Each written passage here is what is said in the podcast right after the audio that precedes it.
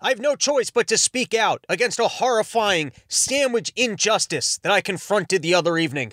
As America's number one advocate for delicious sandwiches, trying to solve the world by getting bread in perfect ratios to people in need so that they can not be hungry and just be nicer to everybody and live a more fulfilled life without kids, families, or anything because they're being fed well with deliciousness and so they feel content with everything that's going on around them. That's what I advocate for. That's what you guys show up for week in, week out. A man who's going to tell you the hard hitting tra- truths about what they can do with delicious breads. And so I must speak out against a horrible, grave injustice that took place to me the other night. I was coming back from uh, New York City. I was hanging out with uh, BK Chris all evening. We had a good time. We did some uh, terrible show on a sidewalk where, you know, you did comedy on a sidewalk. Apparently, I haven't missed much uh, by being in Connecticut all these months. But uh, props to Harrington. You all remember Harrington, who's booking over at the Brooklyn Comedy Club. You guys should go check that out. I'm not sure if it's up online as Brooklyn Comedy Club or Old Man Hustle, but He's giving me some hosting spots, which have been uh, a lot of fun. The lineups there have been good. Uh, and then on Saturday, I did a show on the side of a sidewalk. Me and BK Chris were hanging out round about all night. I'm driving home. I start getting sleepy on this ride home. I didn't eat all night while I was out because I have a bad stomach. And then I'm in the car. I pull into a gas station. I needed some gas, and um, I went inside. Figured I'd pick myself up a cup of coffee. Now this gas station, which was on the Merritt Parkway, was it on the Merritt? It was on the Merritt Parkway. It seemed to be uh, like it had, it had its shit together. You know, it was um uh, road stop, I guess, which there's only two between, you know, Stamford and the city.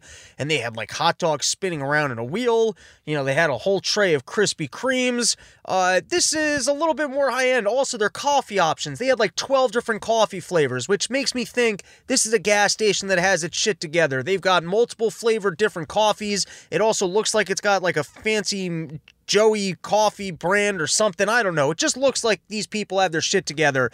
And I was gonna wait till I got home to eat because I made myself a pretty good meal. I've been getting good at um I don't know if I talked about this yet on the show, but I've gotten pretty good at um crockpot condom cooking, which is when you take one of the condom bags that they make for crockpots, so you don't have to clean up, you put it in there, and then you just take whatever the fuck you have in your kitchen, you put it in there, you turn your crock pot on. It's like a science experiment. I've got my recipe down. I basically just throw down some rice, I throw in water, every single spice that I can find. I throw some beef on top of that. You let it cook for a couple hours. I throw some peppers in for good measure.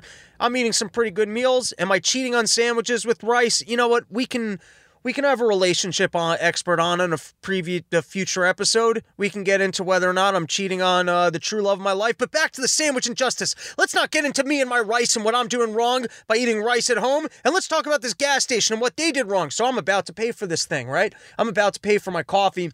I pick up a strawberry Nutrigrain bar and I see they got a whole shelf of sandwiches. And I don't know about you guys, email me, robsnewsroom at gmail.com.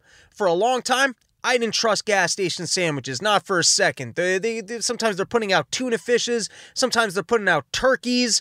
It just uh, it looks like a shady operation. But then I got to thinking, you know, your Circle K's, they seem to have their shit together. Cumberland Farms in Connecticut seriously got their shit together.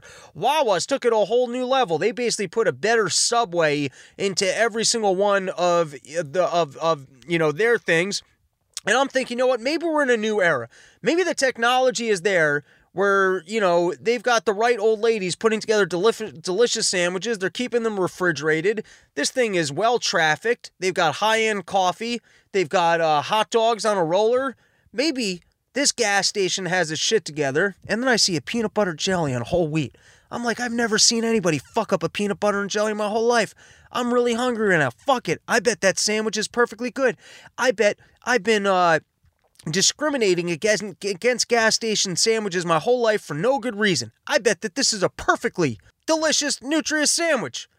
So I pick it up, I pick up my coffee. I think I got myself a seltzer too. I get in my car, I start driving, I'm unwrapping the sandwich, I take a bite, worst sandwich I've ever had in my entire life. You go to the middle of Africa, find some kid that's never eaten a sandwich their whole life, that kid could make a better peanut butter and jelly sandwich. I don't even know how you messed up this sandwich so bad. Like the bread itself, you know, like Wonder Bread's like almost bread, but it's also, I haven't had Wonder Bread in a long time. Maybe Wonder Bread is delicious. like, it had like a sponge quality type texture to it there was almost like styrofoam esque. It's like if you literally, you know, that packing styrofoam, if you just put some peanut butter, and usually there's enough calories and bullshit going on in peanut butter and jelly that even if you're using shitty bread, you know, a, a, a, shitty enough peanut butter, which is mostly just canola oil and sugar, with more sugar in the jelly, with salt to balance it out, how do you fuck that up? And they did. And I just think that, you know, it's not representing sandwiches well. You're hungry, you're on the road, you want to grab, like, sandwich would be perfect.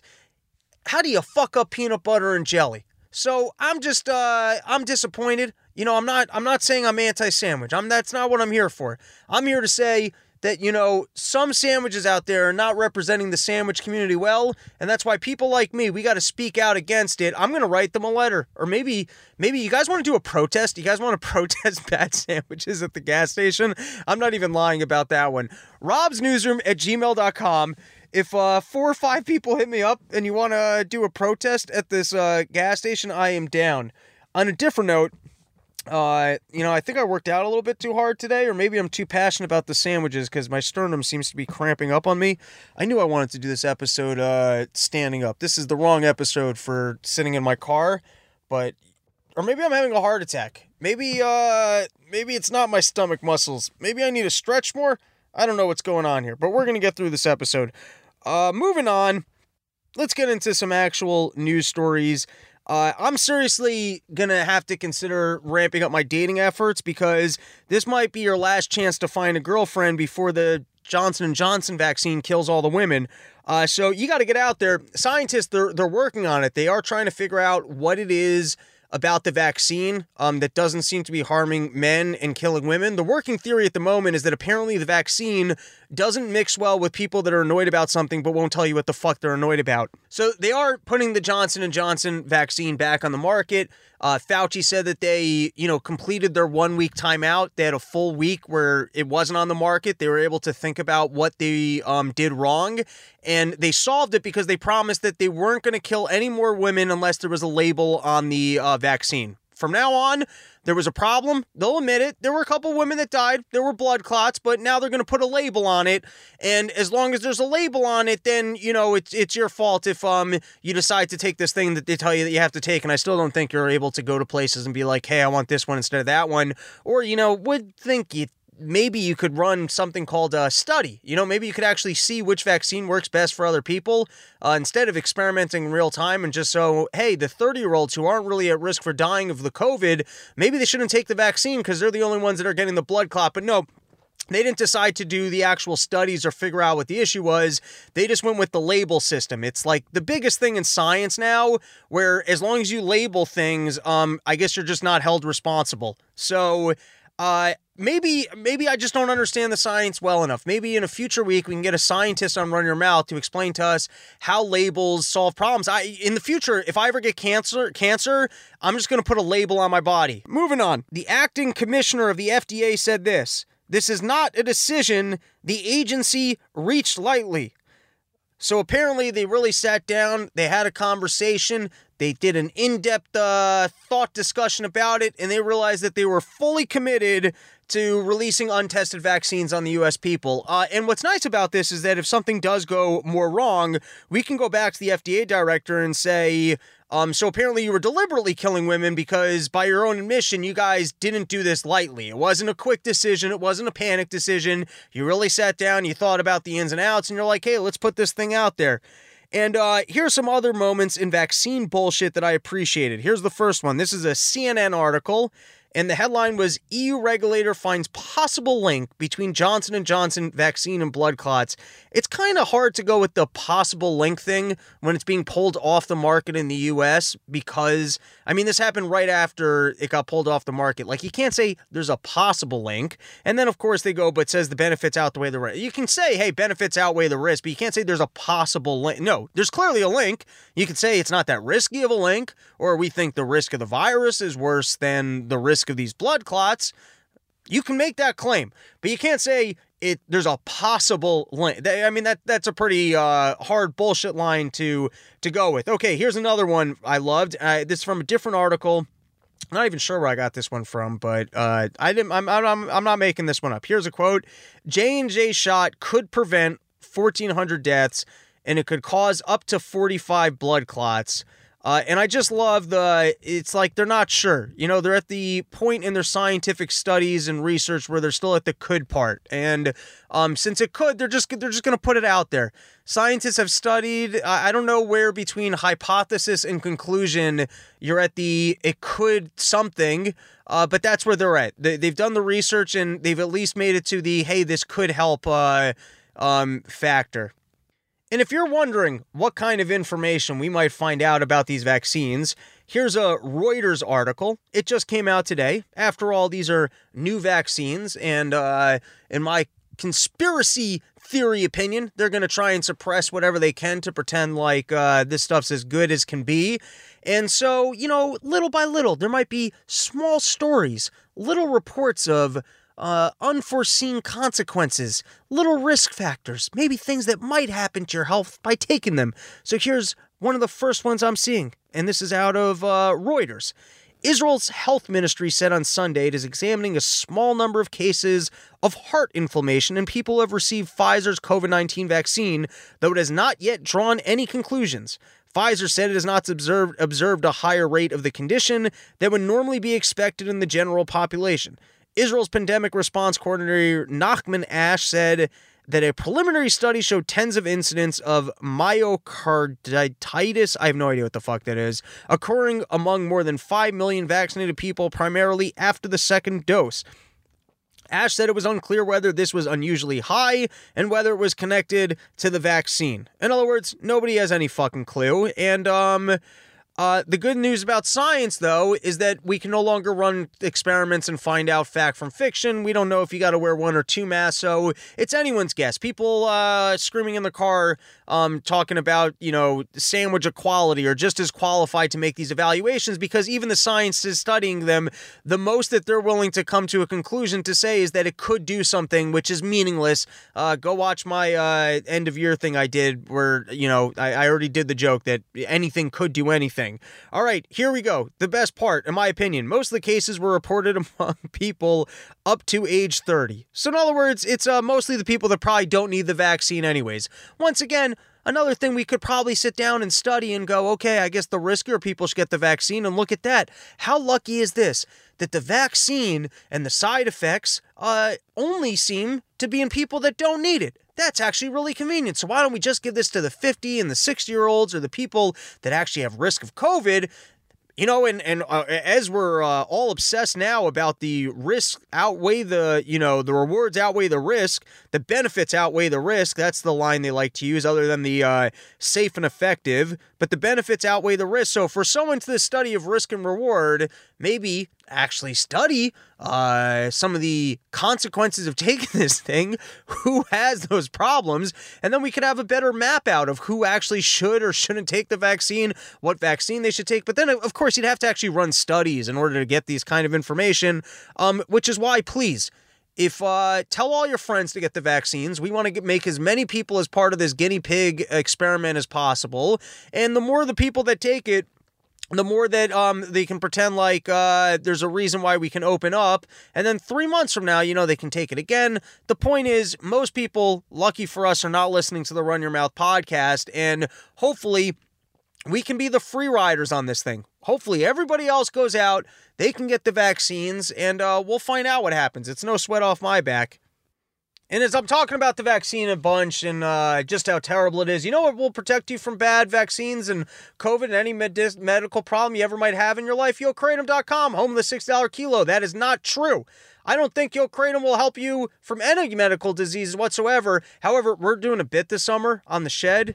Go check out the Shedcast. We're doing Shedcast Bodega Summer, where uh, our good friends over at YoKratom they sent us a supply package of bodega drugs and every single week we're going to do a different bodega drug to figure out what is the best for podcasting i can actually tell you i took a single kratom pill from them uh, i forgot which uh, I'll have to look up which blend it was, but I took one. Dude, that shit is fucking energizing. I'm telling you one. Like I can't tell you uh that like it's like when you take a, you know, a single hit of weed and you don't quite go over that threshold of being totally fucked up and it's somewhat energizing. It wasn't it's energizing in a more clear-headed way than that. I'm not advocating drug usage in any single uh any single way. Also, don't you know, be over the age of 21 and be reasonable if you've got, uh, you know, the, the bad habits of if you take something once, you got to do it for forever for the rest of your life. But if you're a normal human being, I can just tell you a single kratom pill, it, it, it packs a kick in a good way. Like it is a nice, energizing buzz. You can get some work done.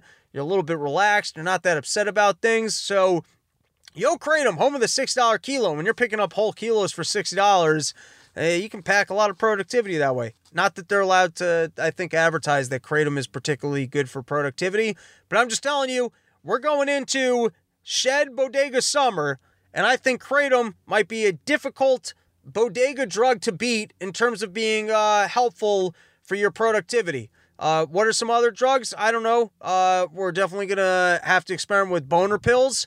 Uh, you've got uh, uh, I don't know what else. Whatever, whatever you see, especially if you're like got really out there bodegas with some really crazy uh bodega drugs, let us know. We'll include them in the run your mouth. I mean the Shedcast Bodega Summer. And now let's take a look at our next news story, which is a weird one. Caitlyn Jenner is now running for governor of California. And what's nice about Caitlyn running for um, the governor of California is she's the one politician I'll believe is willing to make a change. Speaking of change, climate change. You know, humans, well, we'll let humans transition, but we're less understanding of the climate. You know, the climate wants to uh, maybe get sexy and hot, make some, make some, the, the not, not, not what we're gonna let it do. We're keeping this thing anyone believe it i don't believe this climate change. I'm like i'm going full-fledged climate change denier. I think that this is just a, a power control grab. I think that's what's going on. And of course if you're following what's going on at the new climate accord uh, apparently biden's planning on by 2030 just shutting down the country He's figuring we've had a pretty good run, so let's just slash emissions by half. Um, let's give money to everyone without a job. Uh, let's give money to all the key uh, industries that have uh, helped me be in power. Let's maybe get a couple more wars in here, and let's just um this little thing called economic growth that has uh, helped us through the years helped us with innovations, help us make a better planet. We're done with that. We're, we're, we're betting against that scientists could act, could ever come up with um, alternative energies that are actually profitable or that there's some sort of a way to uh, clean up or some sort of new resource we haven't discovered. Uh, never mind the fact that, you know, for some reason nuclear energy doesn't emit carbon and yet, you know, we're not going to just uh, invest more into that. Uh, but no, we're just uh, we're calling it a quits. And we're going with this new thing, the Green New Deal, where we're just going to set fire to our green currency and, you know, free us from the shackles of wealth creation and just go for, you know, this new world where we're a little bit more invested in global starvation, uh, centralized government, and death. That's going to be our new theory. And by the way, I got a new conspiracy theory. If you got more information on this, robsnewsroom at gmail.com.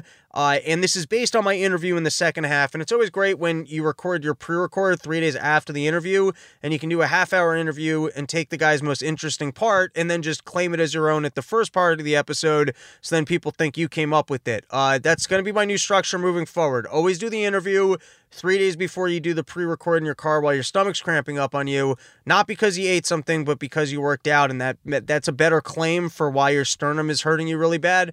Uh, but here's my new thing. When someone gets into office, you got to see what industries this guy's batting for, and you, you got to go bet on those industries. So, you know, theoretically, uh, when Dick Cheney got into office, you got to go, okay, we're going to war. I'm, I'm investing in war. If someone from Amazon got into office, you got to go invest in Amazon. Uh, and as each person gets into office, you got to look at who they take for their treasury, for their financial cabinet positions. You see what banks they worked at, you go invest in those banks. So here's my prediction. I think gas prices are going to be going hell up. I think that's what's going on here. You guys are going to have to listen to the second half of this episode in the interview and what was said that makes me think that. But I think uh, a lot of this new carbon talk is um they want to maybe get rid of some of the competition for gas. For all of this claims of uh of I guess that we got to be off of gas, maybe what they're actually trying to do is limit the sources of where we can get gas and start selling gas at more of a premium and maybe help out Saudi Arabia or some of the other countries that will, you know, it's like this whole fracking thing, which uh, really kind of changed the entire structure of the way energy markets were working and made us, I think, a net exporter as opposed to uh, just an importer. Probably changed all of the supply and demand ratio for oil. Cheap oil, that's the basis for, uh, or at least I remember when I was actually working in finance, they were talking about cheap uh, oil. That's what we need to get the economy like that's the number one stimulus is everyone's paying less for gas all of a sudden everyone's got more money for other shit uh, but you know biden he's gonna take care of everybody if it's a recessionary environment anyways. He's going to cut checks to you directly. So the more important thing is let's make oil prices go up. And you know i might be totally wrong on this one. We're going to find out. Uh, but if you got some good uh, oil companies i don't know who should i invest in saudi aramco?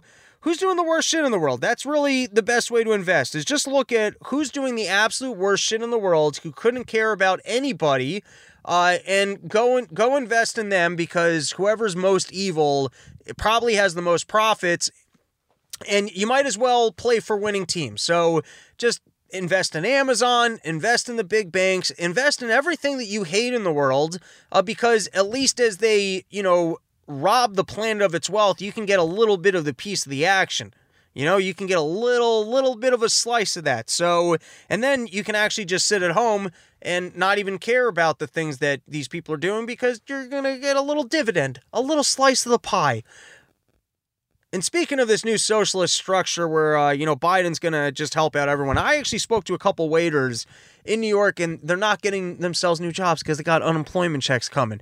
And they would have to be dumb to go get themselves a job. I was actually talking to a business owner, wants to open up his business another night of the week. He's got an audience that would attend. He's got good comedians that will work that night, but guess what? He can't staff it with a fucking waiter because everyone's picking up some unemployment checks.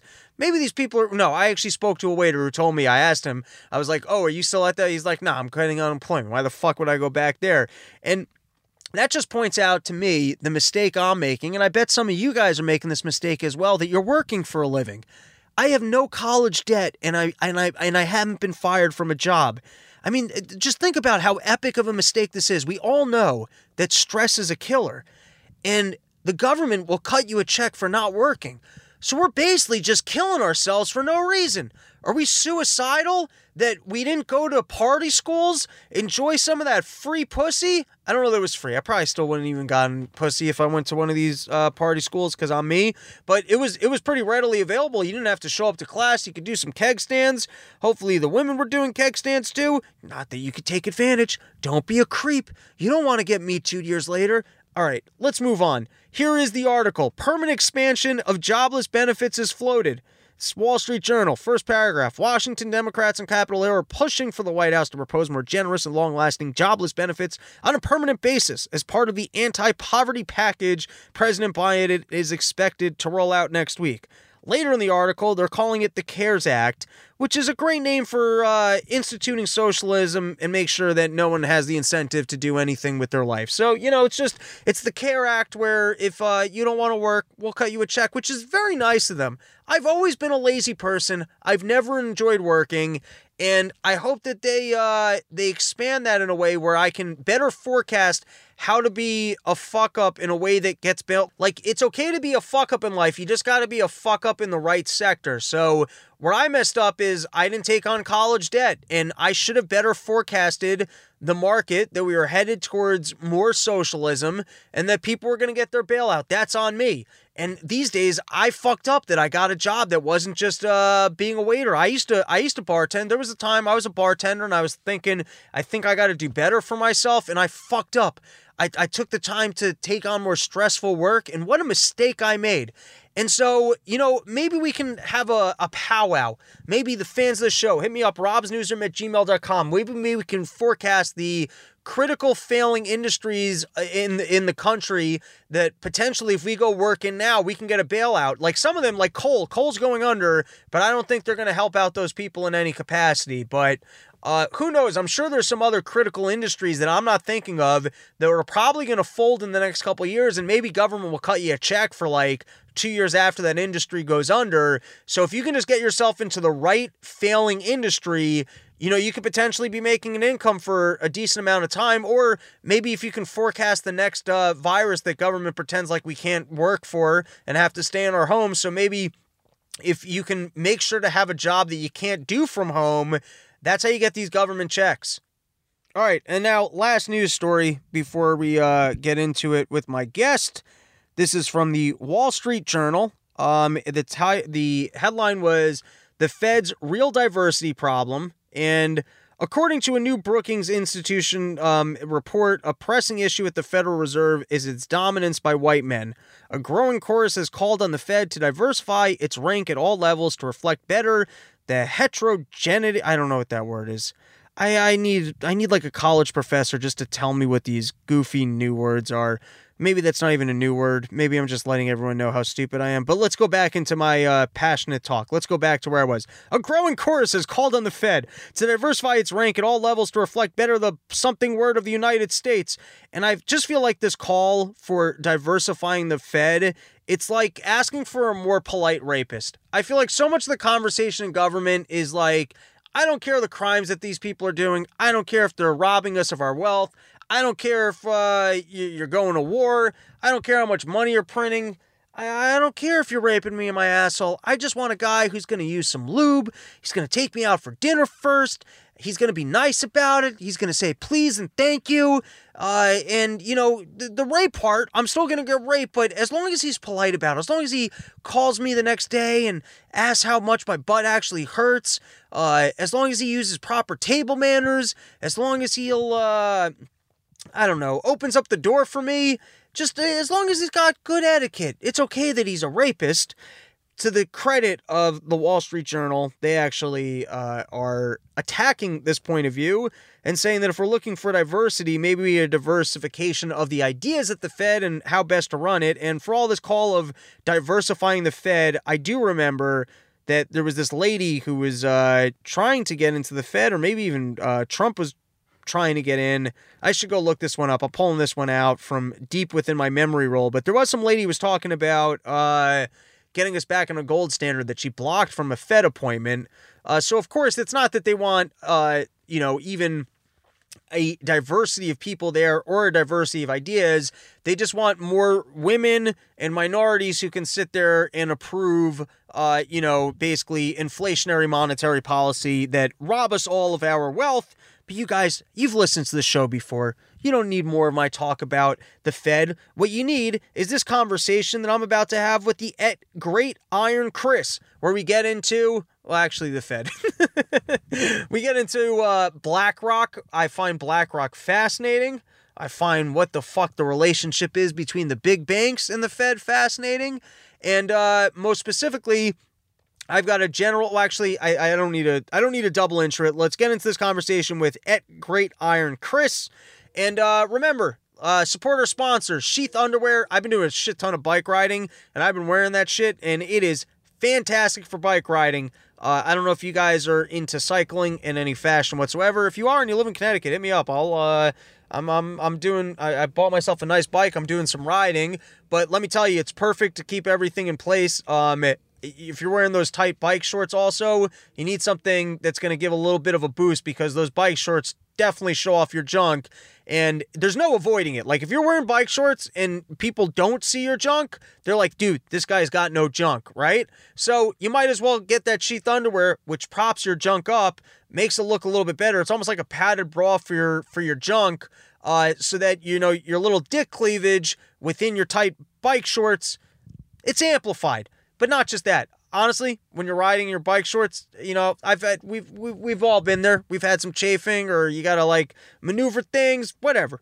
I don't know if you've done any cycling. I can just tell you, sheath underwear, generally speaking, perfect underwear, very supportive, very comfortable, really good in the summer environment when things are getting hot uh, and you're working out. It's particularly good, I'm telling you, when you're cycling, you put your dick in the sheath hole, it's locked in place, Nothing's moving around. The underwear is comfortable. It's a working system. So go to sheathunderwear.com, use that promo code RYM. You are going to get yourself 20% off. And of course, Yo Kratom, home of the $60 kilo. Let's get into this interview. And now uh, on the show, we've got Chris from Oklahoma. We're going to get into what I think is the most uh, interesting and important topic that seems to be unspoken about by anyone other than myself and Chris. You're following the Run Your Mouth podcast, I'm going after BlackRock. I'm talking about how it's all government funds promoting this leftist movement, getting all this stuff out there, making all the profits, and kind of being obedient. And uh, Chris is one of the few guys that hit me up on Twitter and said, "Hey, I've got some more information on this, so I'm uh, I'm excited to have you on the podcast. Thanks for joining us, Chris." Hey, happy to be here, man. I appreciate you letting me on.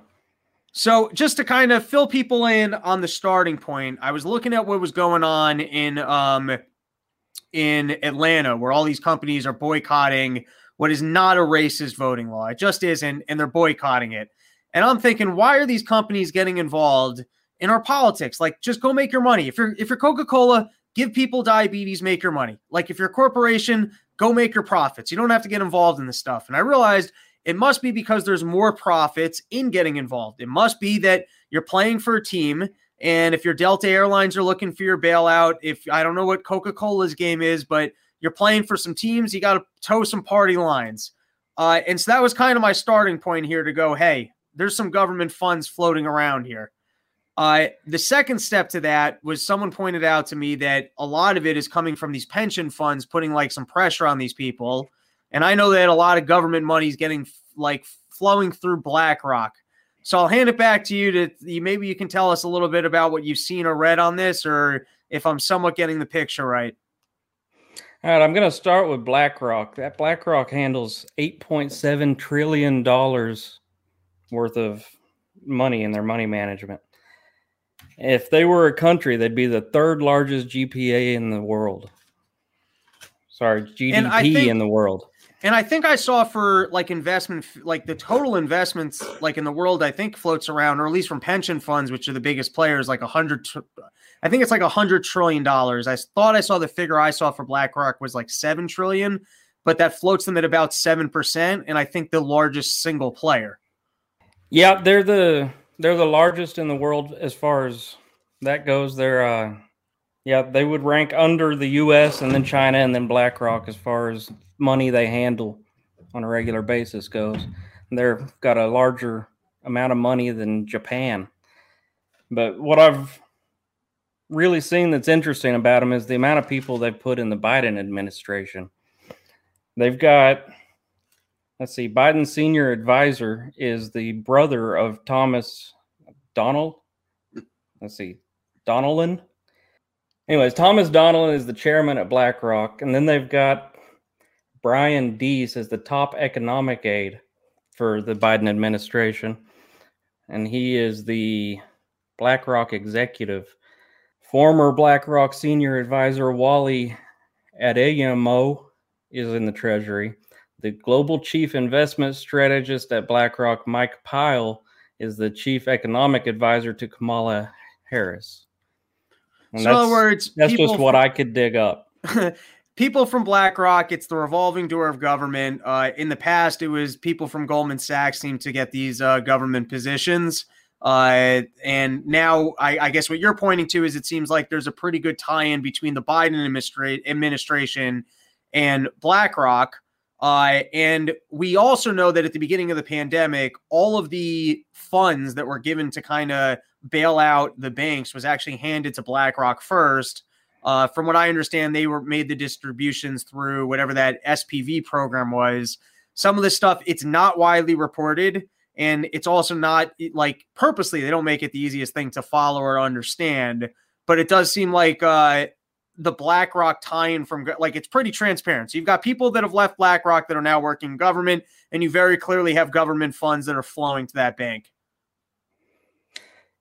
Yeah, yeah, they're they're pretty tied in with everything. It's and it's hard to find anything on it. It you've got to do a lot of digging, and most of what you find is not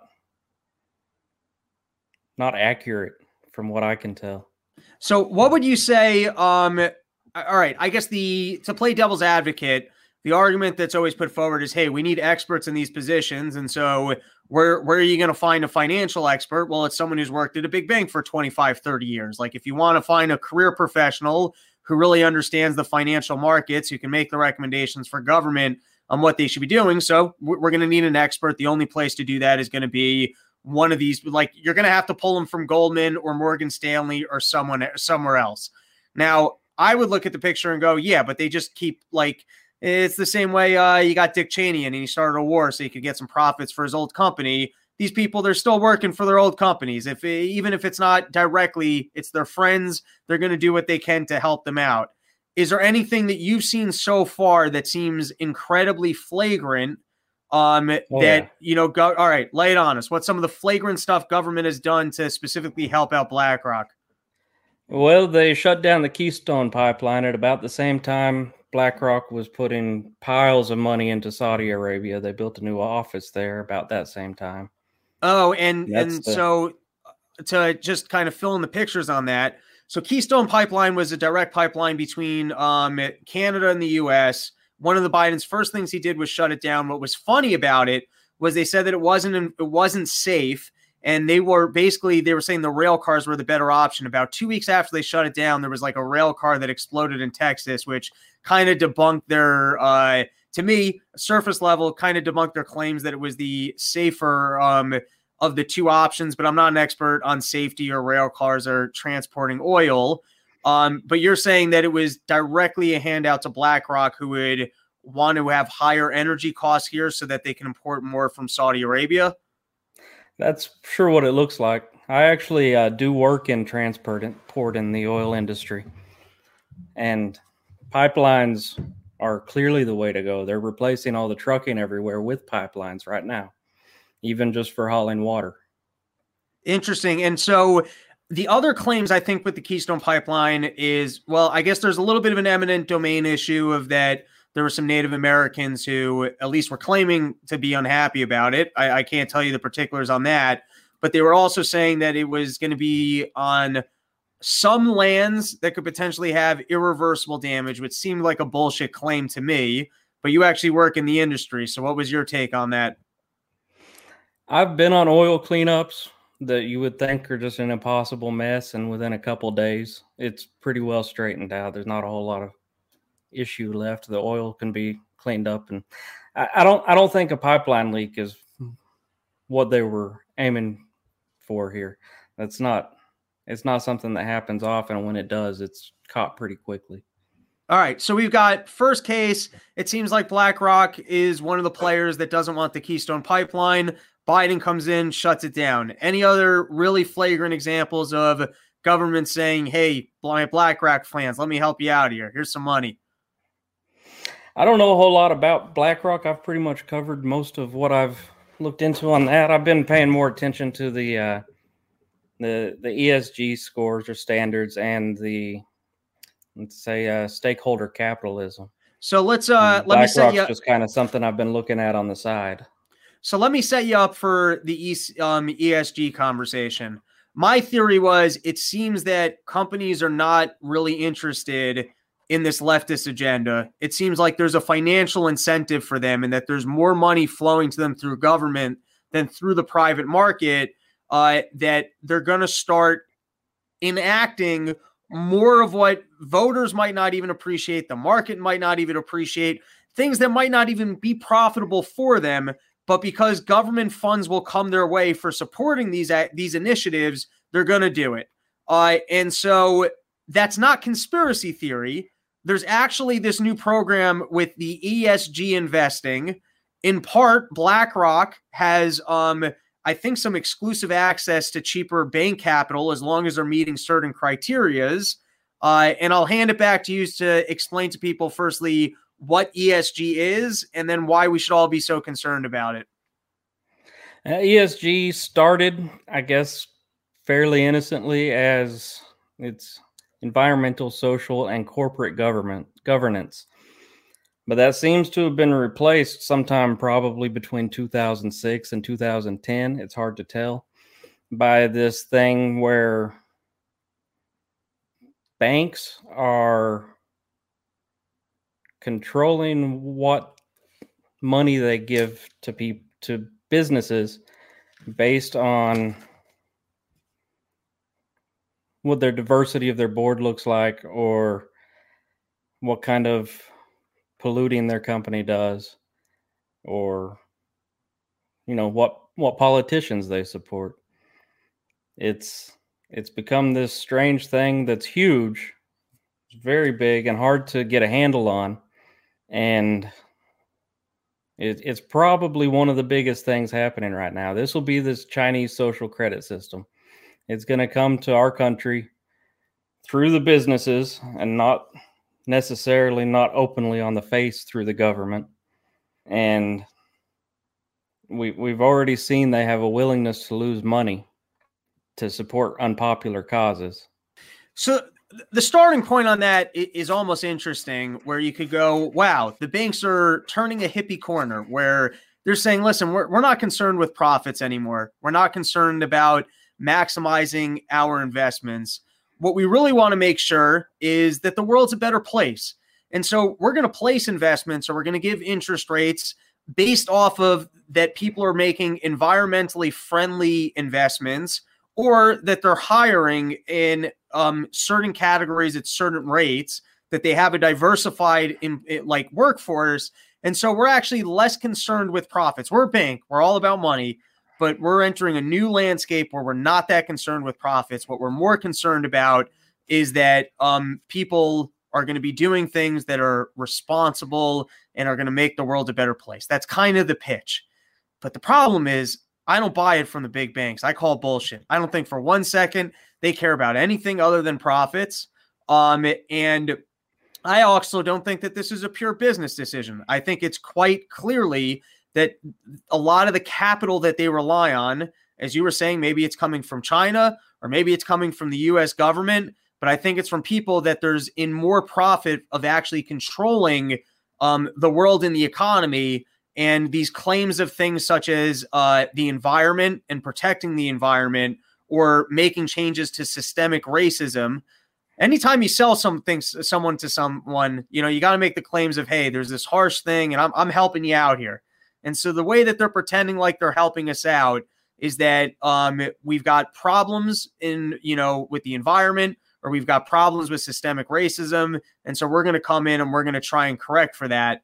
But I don't know about you. I don't I don't buy any of that for one second. I think that's the phony pitch. No, I, I think it's all about money and power. I, it's hundred percent money and power. They've they found a way to well virtue signal is what it is. They're virtue signaling and they're forcing anybody who doesn't virtue signal correctly out. So, uh, explain that to us a little bit because I don't know that much about the Chinese credit system, but I think you're right. I do think that they're figuring out a way in which they can actually, you know, essentially police us where you can't get your home loan or you can't get your business loan unless you are, as you're kind of describing, you've got this social credit score. You're virtue signaling in the correct way. You're meeting their opinions of what the world should look like, which is not just profit driven, uh, which to me is a pure capitalist. I think that's how we all win. But uh, are you familiar with how the Chinese credit score system works and how this would kind of duplicate it? Yeah, they kind of allow business licenses to go to people who are, you know, in good standing with the Communist Party and they're allowed to move more freely and have better perks in life. And you see the ESG is kind of duplicating that. I see it as a big step in that direction.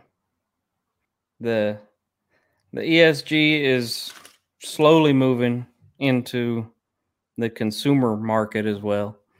And we're we're we're on path to be with what they're doing. The Merrill Lynch Edge product, I believe is what it's called, for investors under $250,000 has already given ESG scores to the regular investor, people with, you know, uh, 401ks through them, things like that. Right. So I almost think it creates more of a profit potential for other people to almost seek out the forms, the, the firms that are like, I don't give a shit about ESG firm for like, I don't care about this rating. We're not participating. And I go, oh shit, that's the people that are really interested in profit. That's where I want to invest my money. Yeah, that's kind of how I look at it. I I'm invested in a lot of oil companies and weed companies, you know, people that are in it for the profit. Um, I don't look at Coca Cola and think that that's a good move right now because everything they're doing seems to run counter to how you would make money. People are they're making people mad. They're raising prices. They're they're getting involved in local politics, and it's it's not the kind of thing that uh, the regular investor would go all in for. All right. So one more thing that I, have just been thinking about in regards to the, ES, the ESG and a little bit about the um, information climate that, that we're living in. I remember when I used to hear, you know, when they talked about German propaganda. So the line was always that like the Jews control like the, you know, the money and the media. And it's like, well, if they control the media, why are you reading this? Like, how does that make sense? How does it make sense that they control the media, but you're reading that they're horrible? That doesn't make a lot of sense. And I think there's a similar thing happening here where it's like, you know, kids are in college and they're, be they're being taught that white man's evil and that they, you know, control a framework by which nobody can have articulate thoughts or take on the power. Well, how are you in college learning about it? If these people are all so incredibly powerful that they're creating these power structures by which they can't possibly be taken on, right? If they're really that power, why are you learning about it?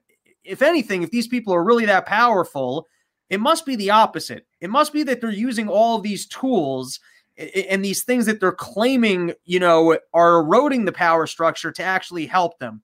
So one of the examples, like recently, you got all this talk about, you know, four or five years ago, we're hearing about how bad big pharma is and all the profits of big pharma, and now it's all about, hey, aren't these vaccines amazing? Or you know, four or five years ago, it was like, hey, the big banks are really ripping us off. Look at this power structure in this country. That there's all this money. There's the one percent, and you've got the big banks that are clearly protecting that. To this, which is nearly a framework for, oh man, the big banks are really helping us out. They're the ones who are taking on all these environmental issues. They're the one. It's like, you, you know what I mean? They're they're almost repurposing um the propaganda to pretend like there's some other boogeymen than themselves, and that they're actually here as the knight in shining armor. And I don't buy it for one second. I think that there are forces and people in the in the world that are actually pretty powerful and they want to remain in power. Uh, and it's mostly the big banks and the Federal Reserve and government. And these are kind of like their new tools for trying to pretend like they're helping save us from some other boogeyman. Yeah, I think you're right. I this actually just reminded me. I read a news story this morning about how the EU is trying to keep BlackRock from taking part in some of their their their governance because they have a they, they have an issue with them having so much money invested in oil while at the same time BlackRock's trying to push all this green green energy stuff on all the companies they deal with. Oh, you mean the EU is pushing back on BlackRock because it's actually getting in the way of some of their powerful people making profits? It could be. They're saying it's a conflict of interest for them to have so much money invested in oil while trying to get in on the market for talking other companies out of investing in oil. Oh, why? What's oh? Because uh, this is fascinating. I'm, I'm, just trying to piece it together, and I, I have to go fact check this because I don't know. But based on what you're saying, BlackRock is heavily invested in Saudi Arabian oil, and so for them to being able to profit off of one of the major oil streams within the world and being invested in oil, who the fuck are they to go deprive other people who would like to be in the energy sector um, the capital to make the investments and also be able to provide us with energy. In other words, kind of like what you said with the um, with the Keystone Pipeline, or um, if they've made plays against Nat Gas in the U.S. Uh, this, this, is almost like Nat Gas has been the best thing for the U.S. and kind of uh, giving some competition to Saudi Arabia and bringing down oil prices. You're now saying they're almost like a bunch of traders where they're trying to do everything they can to limit Saudi Arabian oil competition by claiming that they care about green energy and cutting off the financing for alternative energy projects. I could really see that being part of it. That that sounds likely. All right. Well, we went dip, deep into the conspiracy talk. Hopefully, like uh, like the, the you know the bat signal. Hopefully, the internet will hear this conversation and uh, some more informed professors or people who are really doing the muckraking will uh, be up on Twitter. We can get some more information. Chris, before I let you go, anything else you wanted to uh, throw in here? I'd like to send you some sources, uh, some links to articles I have, and I I think you would do a much better job of explaining any of this than I could. No, but no, you're you're great. I I've, read. Um, I've put together a lot, and I and I can get it to you. Excellent. You um, I I read uh most of the articles that you had uh, sent over my way. Maybe I missed a couple, and I'm uh, you know, I'll definitely give them a read because I'm fascinated in this topic, and I'll link them into the episode description. Uh, anywhere else? Uh, where can people find you online? Where can they find your writings? Uh, Great Iron Chris at dot substack.com. I'm I'm much better in written word than I am. it's, uh, no, no, no, you're, you're great, and uh, I can appreciate. I've spent a lot of time running my mouth. That's why. And uh, why don't you just plug that Substack once more? Because uh, it looks like the interconnect connection got a little bit shaky there. I want to make sure that we got it. All right, that's great iron chris Okay, thanks and so much. Also for- on Twitter at great iron chris. Hell yeah. All right. Thanks so much for uh, joining us and uh, for all the insights. Have a good night, dude. I appreciate it, man. Have a good one.